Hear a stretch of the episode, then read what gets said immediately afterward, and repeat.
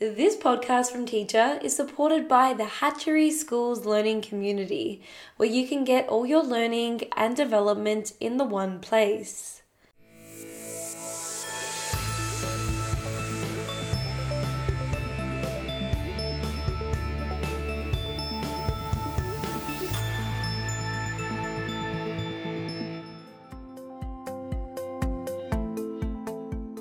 Thanks for listening to this episode of the Research Files from Teacher Magazine.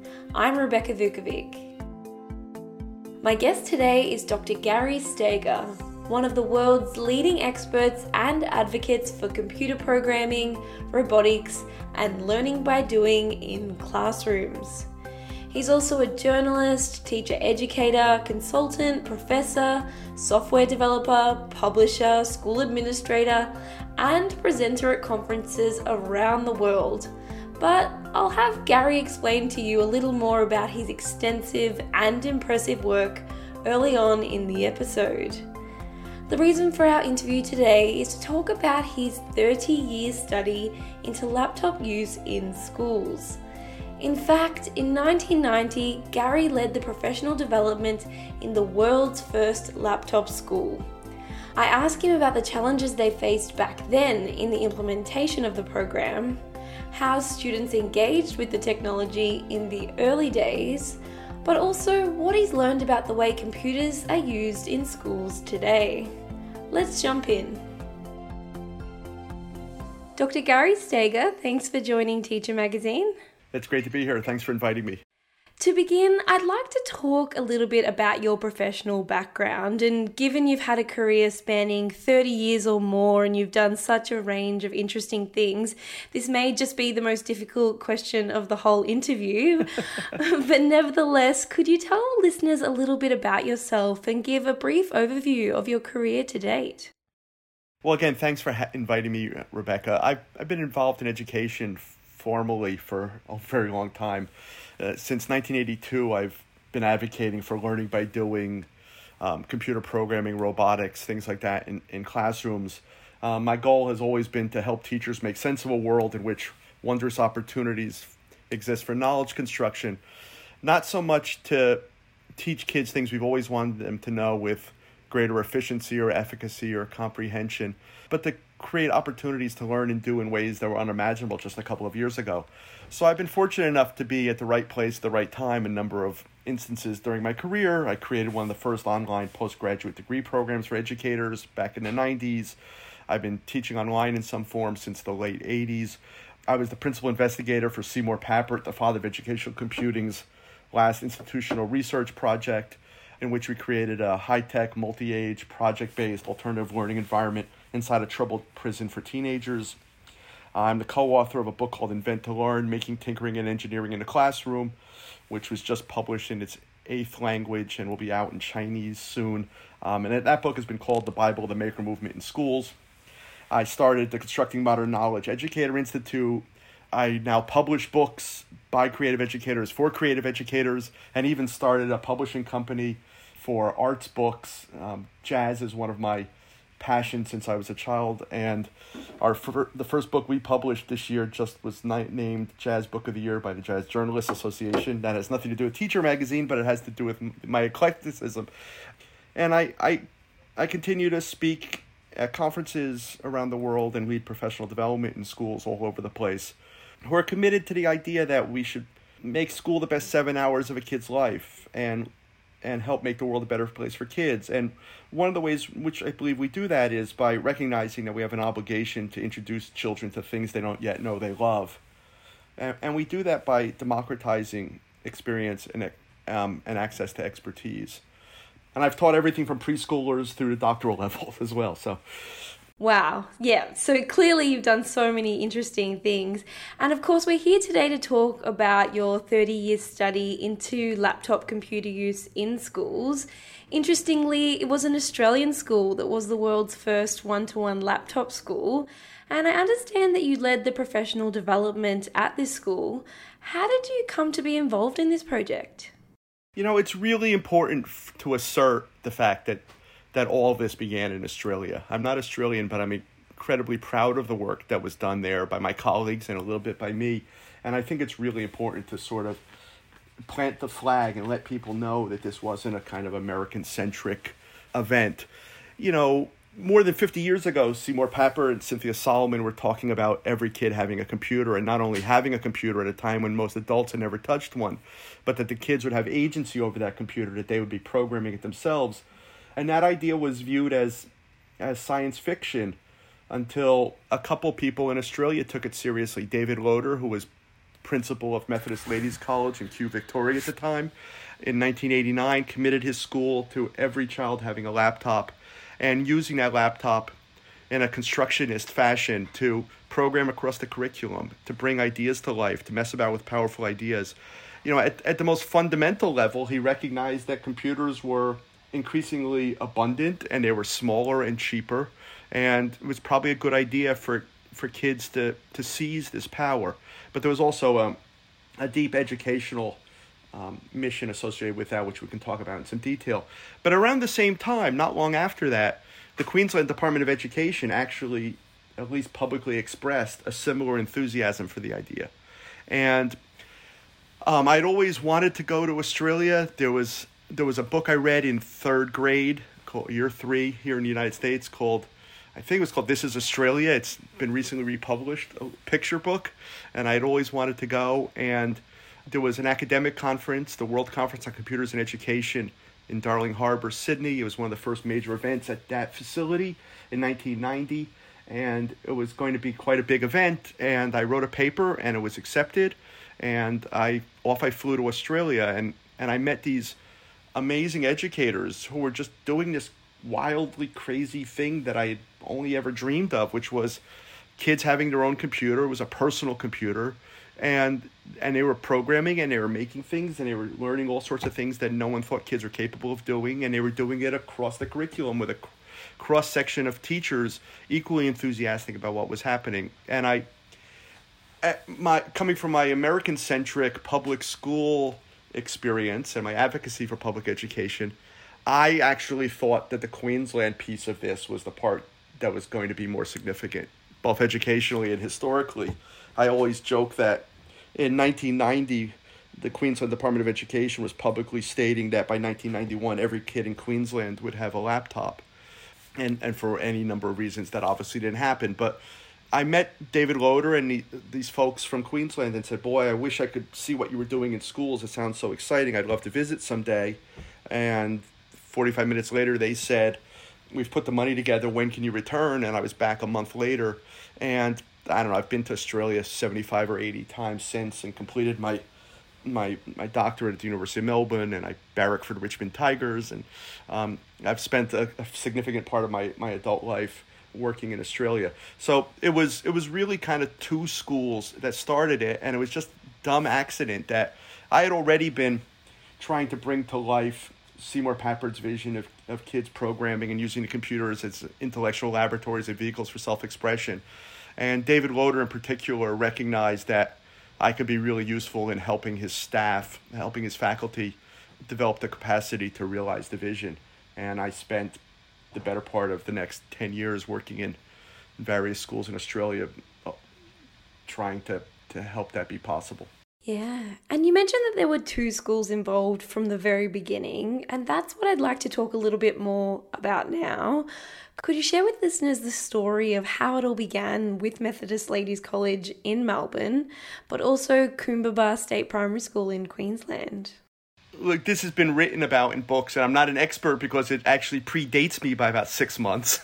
but like I said, in, in sometime around the end of 1989, David Loader he had read Seymour Papert's book Mindstorms. He was well versed in progressive education literature. He was increasingly distressed by the quality of education that was being afforded to students in the school that he led and recognized that things needed to change and there was this computer revolution that was taking that was having an impact on every other aspect of, of human endeavor and surely um, it was worthwhile to invest in, in kid power there was a there was a woman named Liddy Nevile who was who was his muse and and helped him with these ideas and I think was also a bridge to the folks in Queensland who embraced the idea.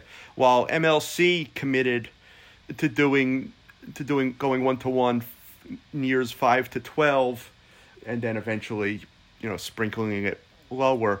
The the Queensland project was was concerned with, I believe, students in year five and six, and and one of the ways that you and I have met was um, me growing concerned that the Coombabah story had been lost to history, and I've been badgering people for about ten years to find some of the seminal research documents documenting what happened in Queensland, so that that would be on the in the historic record. And of course, what you're referring to there, Gary, is the fact that the Australian Council for Educational Research Cunningham Library staff have made these works freely available on the ACER repository.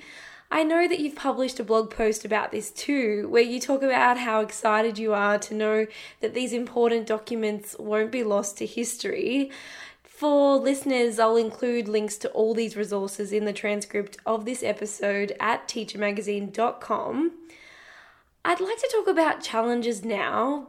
Back then, Gary, in 1990, what were some of the key challenges that teachers and school leaders faced in the implementation of the one to one laptop program? Well, the, the, the first thing is I think there's probably a distinction that needs to be made. Um, you know, David Loader at MLC was was being quite bold and courageous and stating publicly that although you trust us with your children and you pay school fees, you should be dissatisfied with what we're doing. And and had a grand vision for what education could and should be. I'm not I, I my suspicion is the Queensland folks because there's a large public bureaucracy were a lot more attracted to the idea that computers touch the future, jobs, you know, economic development. But because all the same people were involved, there there was um, there was a lot of sort of cross fertilization of ideas. I'm I'm always amused by how many Australian school leaders I've met over the last 31 years who introduce themselves as being at the third school to go one to one. because the first two are pretty well documented and then it was everybody else and I before I get to, to answer your question specifically, I, would like to say you know I, I very early on we observed that there were kind of three schools that were dealing with one to one. There were the pioneers, the folks like Coombabah and MLC that really wanted to to reinvent what education could and should be. There was the marketeers. These were the schools that just wanted to announce they bought something and that gave them a competitive advantage in the marketplace. And I should also mention there were schools geographically proximate to MLC whose marketing was we we ain't doing this. Or or if you're teaching kids to be creative, we're going to teach them to use Microsoft Office. And and I think there was more than a little hint of sexism involved as well that you know, this is what girls do, program computers, which is kind of funny on its face.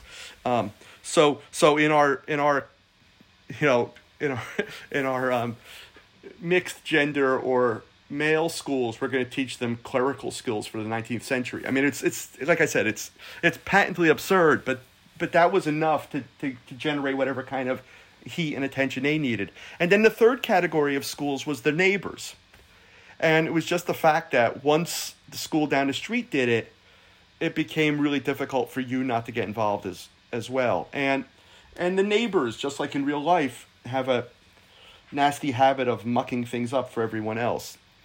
But explicitly to your question, I think one of the challenges was to do this with existing faculty. And what's most extraordinary, specifically about what happened at, at Methodist Ladies College, is that within a couple of years, over a thousand children and all of their teachers at some level were, were integrating personal computers, we're programming on them, we're creating things on them, we're manipulating media, and they were doing it across the curriculum. And as my colleague Kevin Richardson, who's now a school principal at Emmanuel College in South Australia, remarked, it was a really sharp perception on uh, observation on his part. MLC did this with their existing teachers, which which has given me a lot of hope and optimism in all of the work that I've done since about what's actually possible. And if you put pins in a map of where those teachers from MLC went, they became school principals with, re- remarkable frequency. They started companies. They got they went they got university jobs. Um, a, a, a sort of statistically significant number of teachers at both Coombabah and MLC went and got advanced degrees. They dressed differently. They viewed their role differently. Their relationship with kids, their relationship with knowledge, their own their own sense of confidence and competence as educators. They they they sort of grew up before our very eyes. Um, and that's that's one of the lessons that I take from the experience that's that's that's really significant. And the the thing that I really find important to say is I don't think the word program was used very much, and certainly the term pilot was never used. This was never a pilot. You know, schools engage in pilot projects because the pilot pilot implies a high probability of failure and an escape you know clause for when you announce, "Oh, that didn't work. We're going to go in another direction." There was just a recognition that personal computing was going to and should play an, an increasingly large role in the intellectual, creative, social development of children. And why not be the first ones to do it? And and again, this is something that Australia should be enormously proud of. And it's only been in the last year that Steve Costa, the first teacher in the world who put his hand up and said, Yeah, I'll teach year fives or sixes with every kid having a computer, and did it for another 30 years, retired. And I've, you know, it, people should know of him and his work and his contributions and the the joy and skill and expertise and enthusiasm and sense of wonder he brought to the enterprise every day until about a year ago. Yeah, and it's really interesting to hear you talk about the impact that this had on teachers. And I'd also now like to talk a little bit about the impact it had on students because in his 2003 book, Never Mind the Laptops, Kids, Computers, and the Transformation of Learning, Bob Johnstone wrote about the implementation of the laptop program at MLC I'm going to read a quote to you from the book because I found it really interesting. He said, The teachers were proud of how well the girls cared for their machines, but they were taken aback when, a few weeks later, stickers of ponies and butterflies and fairies started to appear on the cases. They needn't have worried. The stickers and sometimes the pet names the girls gave their machine machines simply meant that the students were comfortable with their computers. They had accepted them as part of their world. I thought that was just such an interesting quote, and I was wondering if you could talk to me a little bit about what this actually says about the way that students are able to accept new technology with enthusiasm. We knew right away that that the, the girls had taken ownership of the machines and by extension, more importantly, owned the knowledge that was constructed within. And, you know, there were parents complaining that all their children do is program, which is, you know, hilarious when you think about the, the passive ways in which a parent uses an iPad to shut a toddler up in a, you know, in a pancake parlor. That this was a very different view of computing and what children were capable of. And rather than be hysterical about it, the school sort of embraced this. And it's really important to stress. PC stands for something. It doesn't stand for anything in schools, but it's it, in the rest of the world it stands for personal computer. This was the kid's computer. And so the school didn't overly regulate what they did with it. And I, for 30 years, I've had schools fly me all over the world and they say, Oh, great Oracle, may we ask you an important question? And one of the hard hitting questions I get, get posed is, what do we do about the kids playing games on the machines? And, and, and my answer is always the same ask them to stop. But more importantly, the rule was if the kids can play any game they made. So the kids were involved in the mathematical thinking and the computer science and the problem solving and the design and the animation of the things that they created. And they would, and they would find themselves lost in those experiences. That, you know, typically when you have an assignment due at school, if you present it to the class, some kid presents something that's completely off the charts, you know, fantastic, probably done by or with a parent, and and then the rest of the kids just sort of sink in their chairs and think to themselves, "Oh, geez, there goes the the curve." What we saw over and over again in the early laptop schools was kids would say, "That's really cool," uh, and even if they turned the assignment in, they would continue working on what they had made because they wanted to make it bigger. They wanted to integrate the new knowledge that they had they had gained from somewhere else. Um, but but this had an impact on, on the school as a whole as well. When when kids were working on projects that took more than 15 or 42 and a half minutes of a class period, the teachers at MLC realized that they needed to do something about it. So they they collaborated and came to the administration with the idea of having a like 3-hour uninterrupted humanities block so they could teach history, geography, religious studies, language arts all together so kids could work on their integrated projects. And this is fundamentally different from a school principal going to a conference somewhere, hearing about block scheduling and imposing it on people. This was something that the teachers invented because it would serve the children who, who they're employed to benefit. Um, just like a French teacher who wanted to get involved in using the laptops and heard that the programming language the kids were using was available in French and didn't know where to start. So she asked one of the maths teachers if he would help. And he said, Well, I'm busy, leave me alone, but I tell you what I'll do. If the girls want to complete their maths assignments in French instead of English, that's fine with me. And a month later, the French teacher ran into the principal's office hyperventilating because she had actually walked into a maths classroom, which was probably the only time in history that had occurred. And and she saw children speaking French to one another, which is something she hadn't seen in her entire career. And they were not only speaking French to each other, they were speaking French to the computer. And they were getting the computer to to to realize their their intellectual creative vision via a foreign language. So you know, things like that happened, as did not just scheduling and not just the, the segregation and the siloing of courses, but the furniture changed. When I arrived at, at Methodist Ladies College, you know, it was indistinguishable from a 15th century monastery. There were benches that the children sat behind, wooden benches that went from wall to window.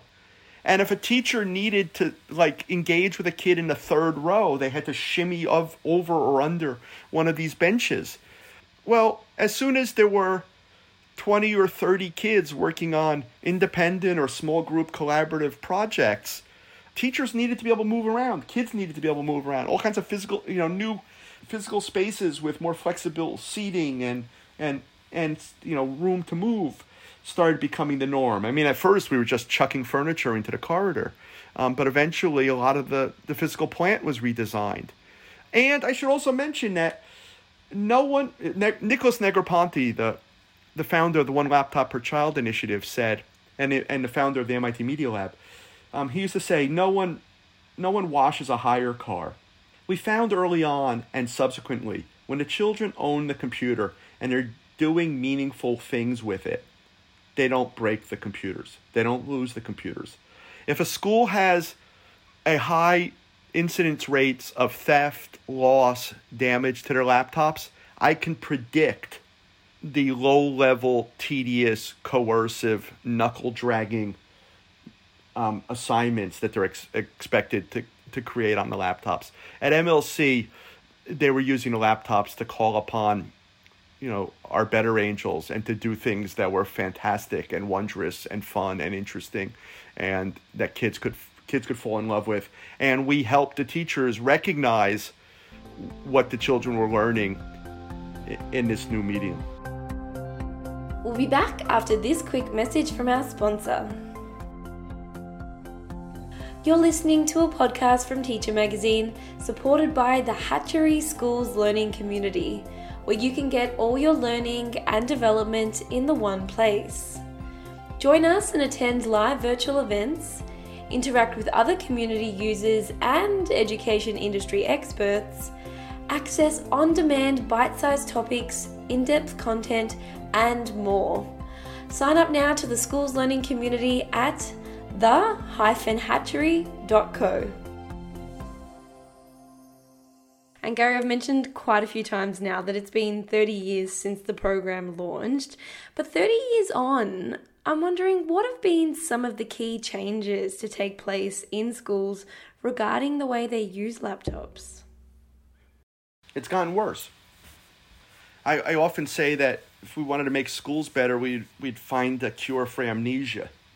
Um, and that's why it's important to have these conversations, why it's important for me to have browbeat ACER into finding some of the original Coombabah studies and scanning them so we could put them online for other people to see, to recognize that the first doctoral thesis on the one to one experience at MLC was published in 1995.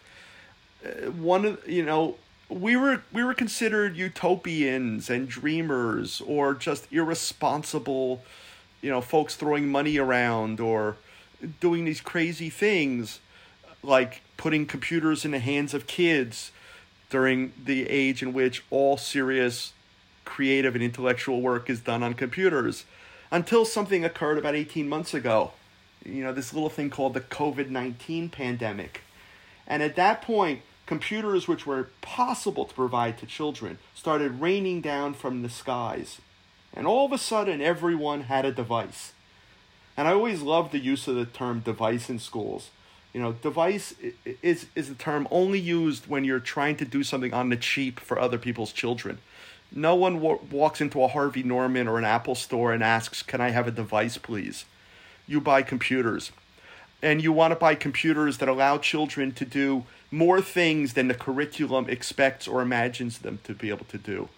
And it's worth pointing out that in 1990, from 1990 to about 1995, MLC's couple thousand laptops were managed by a nice old lady named Louise, who, when your laptop broke on a rare occasion, you went and saw Louise and she patted you on the head and dried your tears and said, It's okay, honey. I'll call Computer Computerlek and you'll have your computer back tomorrow.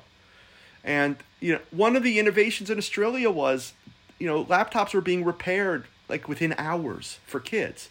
I mean, the it's it's not insignificant that the leasing, that the you know, how to buy a computer, how to lease a computer, how to maintain a computer for children was also invented in Australia as well as, well as the educational vision.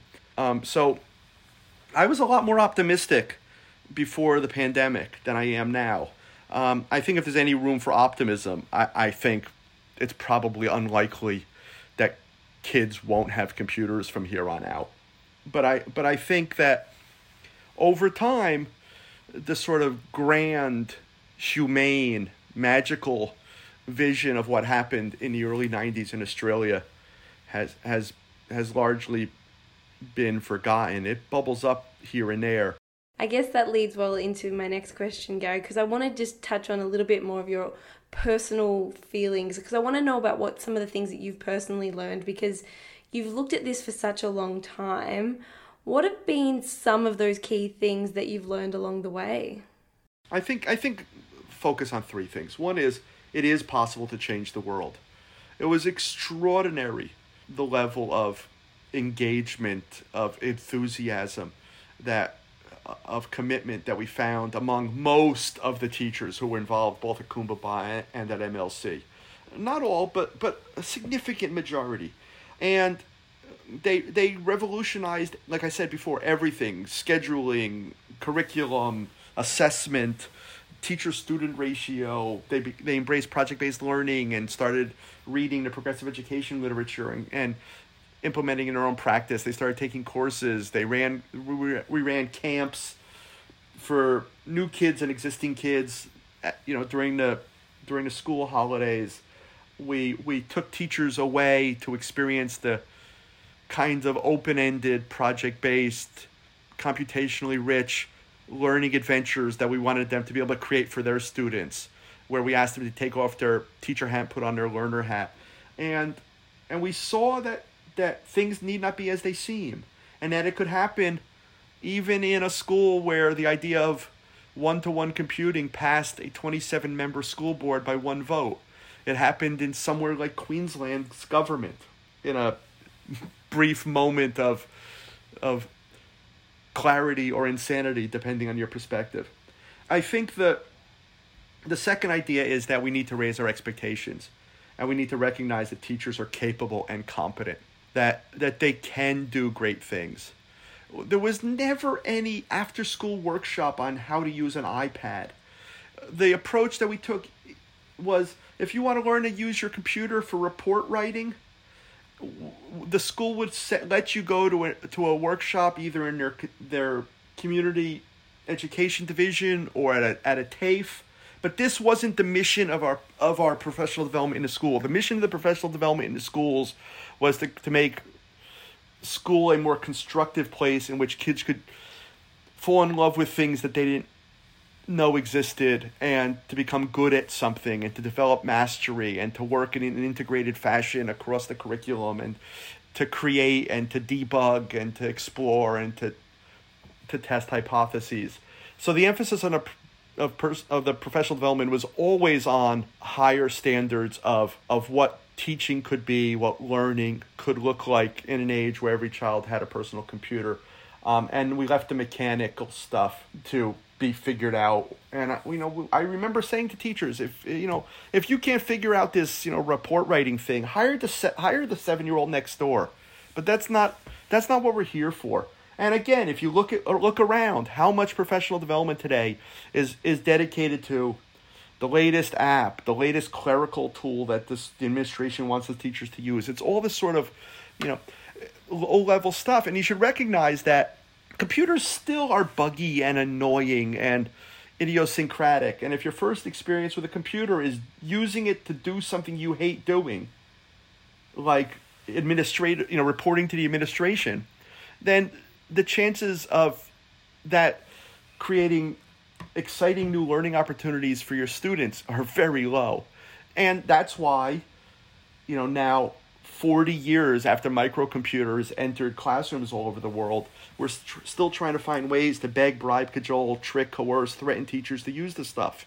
So the goal the goal from the beginning was to revolutionize what happened in the classrooms and more importantly between the ears of the kids and in the relationship between kids and other kids and kids and teachers. So recognizing that teachers are capable and competent was the second really big lesson. The third one is that in in order to achieve this, you need to keep the rope the rope tight. Meaning that if you're trying to pull something, you, let's imagine you have a little red wagon and you have a rope attached to it. If the rope is loose, there's not very much forward momentum. there's not much forward progress made. And when I work with teachers, and when we worked with teachers back then, there was this expectation that we'll provide whatever you need to do the impossible, but we expect the impossible. And and as a result, you know, some teachers fell a little short and some exceeded our wildest expectations. In in every way imaginable, even down to things like Rebecca, I remember in 92 or you know early 90s, maybe 91, 92, 93, the teachers at MLC got tired of queuing up to use a printer. And they they asked if the school could have vendors come in and show them printers during lunch hour. And there were teachers buying $5,000 laser printers for their homes because they wanted to be able to print without queuing up or fighting over the scarce resource in the school. You know, it's worth noting that the original laptops cost in the neighborhood of 3,000 Australian dollars, and kids at MLC were told you couldn't come back without one. And the teachers had to spend about 25% of the cost themselves to have some skin in the game and to have some flexibility on what kind of computer they, they wanted. And one of the lessons we learned, I, I this was, uh, I'll give you a fourth, is that scarcity is a, is a major obstacle to use. If you're still trying to get an extra three minutes at the computer lab that you visit once a fortnight, like you were taking an excursion to Sovereign Hill, then it's just not going to be worth it for you as a teacher to learn and develop new skills, to think about teaching in new ways. And it's certainly not going to be worth worth it to girls. I mean, it's worth putting a, a real putting a really fine point on this.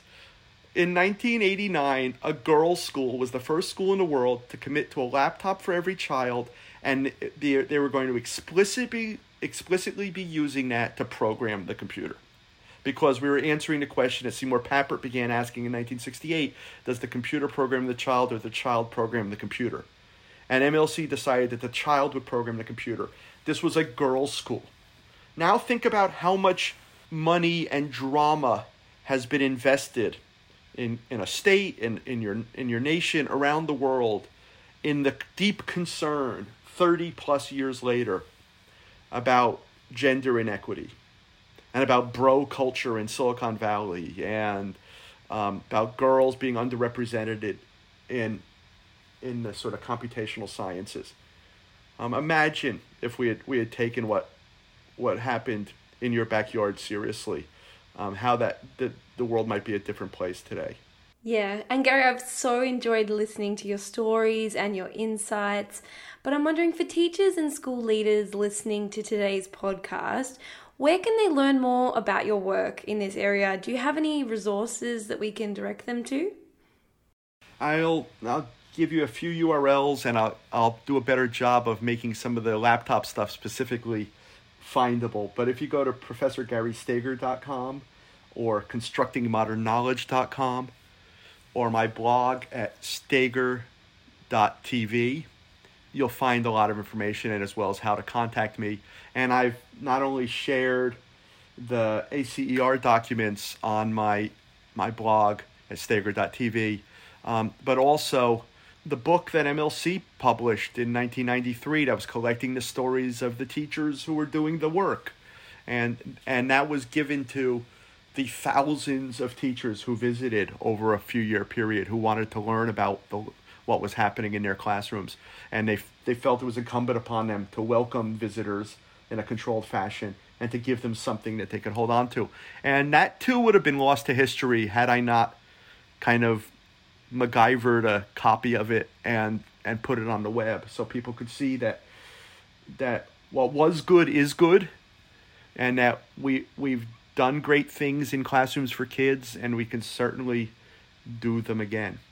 Yeah, and to all those resources you've mentioned just then, I will include hyperlinks to all of them in the transcript of this podcast. But for now, Dr. Gary Stager, it's been so lovely chatting with you. Thanks for sharing your work with Teacher Magazine. It's an honor. I hope to be in Australia as soon as all this craziness is over. That's all for this episode.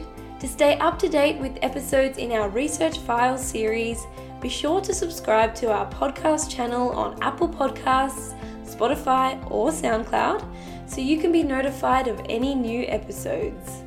And while you're there, we'd love for you to rate and review us in your podcast app.